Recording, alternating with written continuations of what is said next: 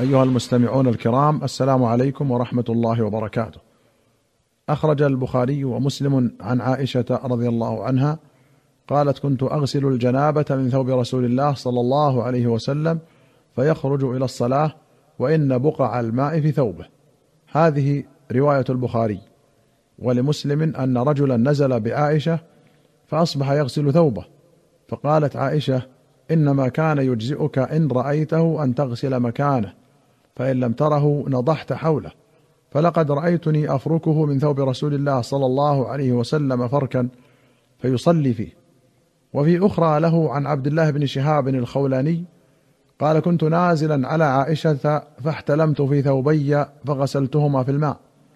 فرأتني جارية لعائشة فأخبرتها فبعثت إلي عائشة فقالت ما حملك على ما صنعت بثوبيك؟ قلت رأيت ما يرى النائم في منامه. قالت هل رأيت فيهما شيئا؟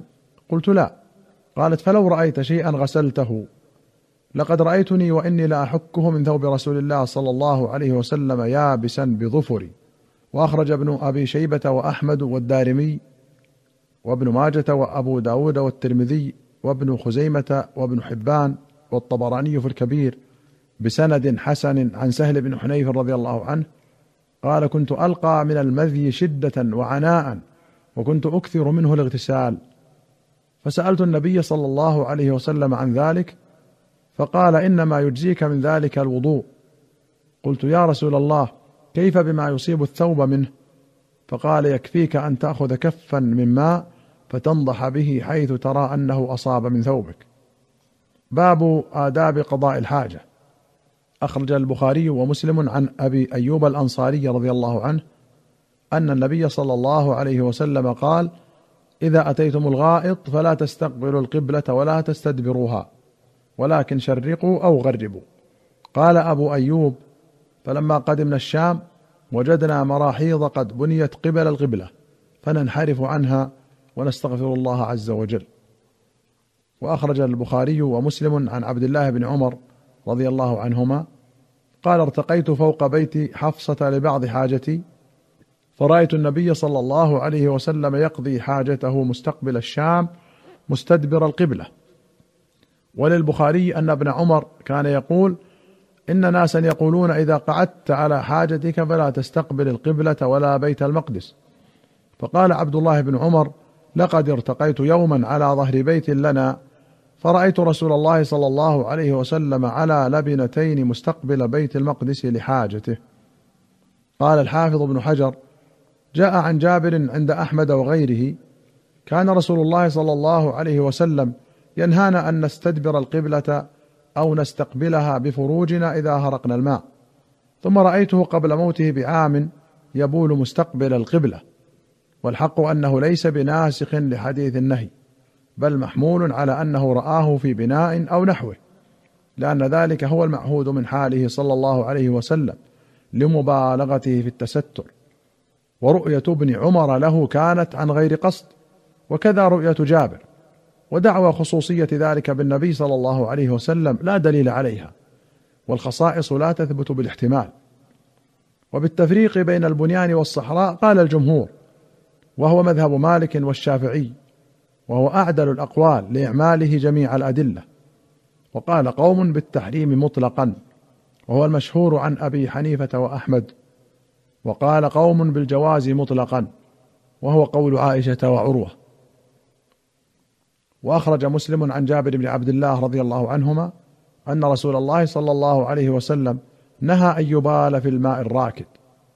وأخرج البخاري ومسلم عن أبي هريرة أنه سمع رسول الله صلى الله عليه وسلم يقول لا يبولن أحدكم في الماء الدائم الذي لا يجري ثم يغتسل فيه وفي رواية ثم يغتسل منه. وأخرج أحمد وأبو داود والنسائي والحاكم والبيهقي في السنن والبغوي بسند حسن عن عبد الله بن سرجس رضي الله عنه أن النبي صلى الله عليه وسلم قال لا يبولن أحدكم في جحر. وفي رواية نهى أن يبال في الجحر. وأخرج البخاري ومسلم عن ابن عباس قال مر رسول الله صلى الله عليه وسلم على قبرين. فقال أما إنهما ليعذبان. وما يعذبان في كبير. ثم قال بلى. أما أحدهما فكان يمشي بالنميمة وأما الآخر فكان لا يستتر من بوله. فدعا بعسيب رطب فشقه باثنين ثم غرس على هذا واحدا وعلى هذا واحدا. ثم قال لعله أن يخفف عنهما ما لم ييبسا. وفي رواية لا يستبرئ من البول وفي أخرى لا يستنزه عن البول. وأخرج البخاري عن أبي هريرة قال اتبعت النبي صلى الله عليه وسلم وقد خرج لحاجته وكان لا يلتفت فدنوت منه فقال ابغني أحجارا أستنفض بها أو نحوه ولا تأتني بعظم ولا روث فأتيته بأحجار بطرف ثيابي فوضعتها إلى جنبه وأعرضت عنه فلما قضى أتبعه بهن وفي رواية حتى إذا فرغ مشيت فقلت ما بال العظم والروثة؟ قال هما من طعام الجن. وإنه أتاني وفد جن نصيبين ونعم الجن فسألوني الزاد فدعوت الله لهم ألا يمروا بعظم ولا روثة إلا وجدوا عليها طعاما. قوله ابغني أحجارا أي اطلب لي أحجارا. واستنفض بها أي أزيل الأذى. تقول نفضت الثوب إذا أزلت غباره عنه.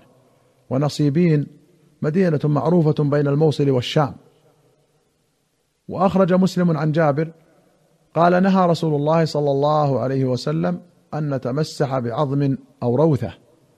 وأخرج مسلم عن سلمان الفارسي رضي الله عنه قال قيل له قد علمكم نبيكم صلى الله عليه وسلم كل شيء حتى الخراءه قال أجل.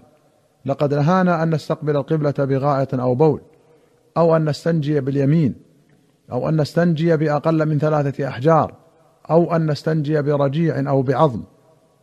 وفي رواية قال قال له المشركون إنا نرى صاحبكم يعلمكم حتى يعلمكم الخراءه فقال أجل إنه نهانا أن يستنجي أحدنا بيمينه أو يستقبل القبلة ونهى عن الروث والعظام وقال لا يستنجي أحدكم بدون ثلاثة أحجار. وأخرج مسلم عن عبد الله بن جعفر بن أبي طالب قال أردفني رسول الله صلى الله عليه وسلم ذات يوم خلفه فأسر إلي حديثا لا أحدث به احدا من الناس. وكان أحب ما استتر به رسول الله صلى الله عليه وسلم لحاجته هدف أو حائش نخل. الهدف كل شيء مرتفع ومنه الهدف المتخذ للرمي والحائش هو الحائط من النخل وهو ما كان عليه جدار.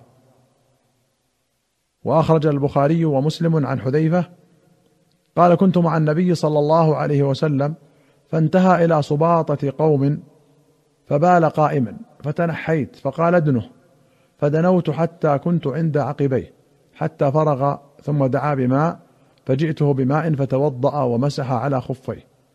وفي رواية عن أبي وائل قال كان أبو موسى يشدد في البول ويبول في قارورة ويقول إن بني إسرائيل كان إذا أصاب جلد أحدهم بول قارضه بالمقاريض فقال حذيفة لوددت أن صاحبكم لا يشدد هذا التشديد فلقد رأيتني أنا ورسول الله صلى الله عليه وسلم نتماشى فأتى سباطة قوم خلف حائط فقام كما يقوم أحدكم فبال فانتبذت منه فأشار إلي فجئت فقمت عند عقبه صلى الله عليه وسلم حتى فرغ.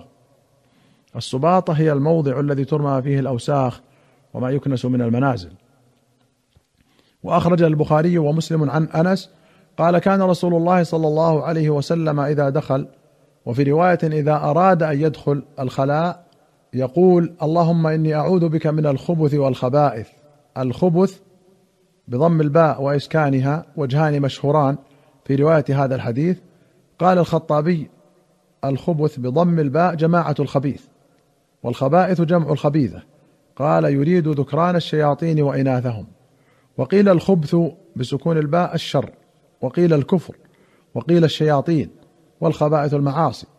قال ابن الأعرابي الخبث في كلام العرب المكروه من كل شيء. قال النووي وهذا الأدب مجمع على استحبابه ولا فرق فيه بين البنيان والصحراء. أيها المستمعون الكرام إلى هنا نأتي إلى نهاية هذه الحلقة. حتى نلقاكم في الحلقة القادمة إن شاء الله. نستودعكم الله. والسلام عليكم ورحمة الله وبركاته.